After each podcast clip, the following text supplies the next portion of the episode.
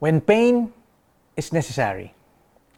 Anya is in the last trimester of her pregnancy and is starting to worry about labor pains. Marami na kasi siyang narinig na stories of how painful and hard kapag nagle-labor na ang isang buntis.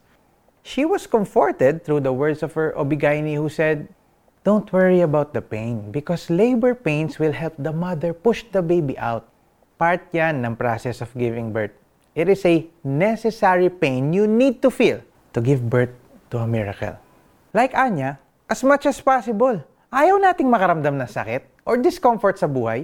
We would always find ways kung paano makakaiwas dito, di ba? We fear the pain, we fear the worst.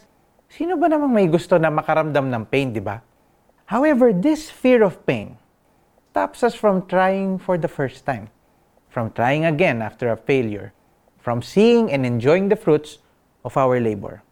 But God wants us to experience life without fear, di ba?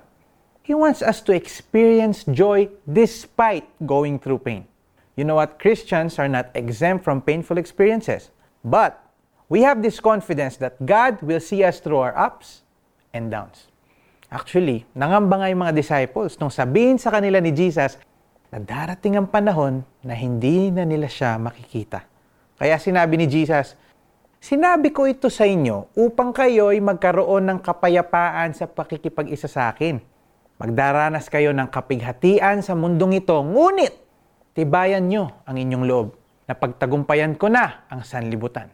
Ganito rin ang sinasabi ni Jesus sa atin ngayon. At the end of every pain, we will witness miracles and answered prayers if we trust in Jesus Christ.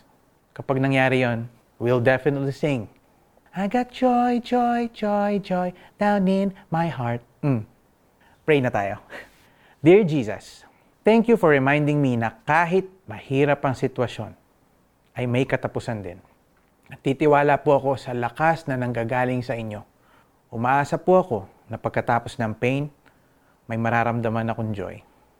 In Jesus' name we pray. Amen. Amen. Application time po tayo. Do you know someone who is going through a painful experience? This is the perfect time na ipag-pray mo siya at i-share sa kanya ang devotional na ito para mabigyan siyang pag-asa at lakas ng loob. Kapag naghihirap na ang isang babaeng manganganak, siya'y nahahapis sapagkat dumating na ang oras ng kanyang paghihirap. Ngunit pagkapanganak niya, hindi na niya naaalala ang hirap. Nagagalak siya dahil sa pagsilang ng isang sanggol sa sanlibutan. John 16:21. This is Jericho Orseo saying, Pain now, joy later.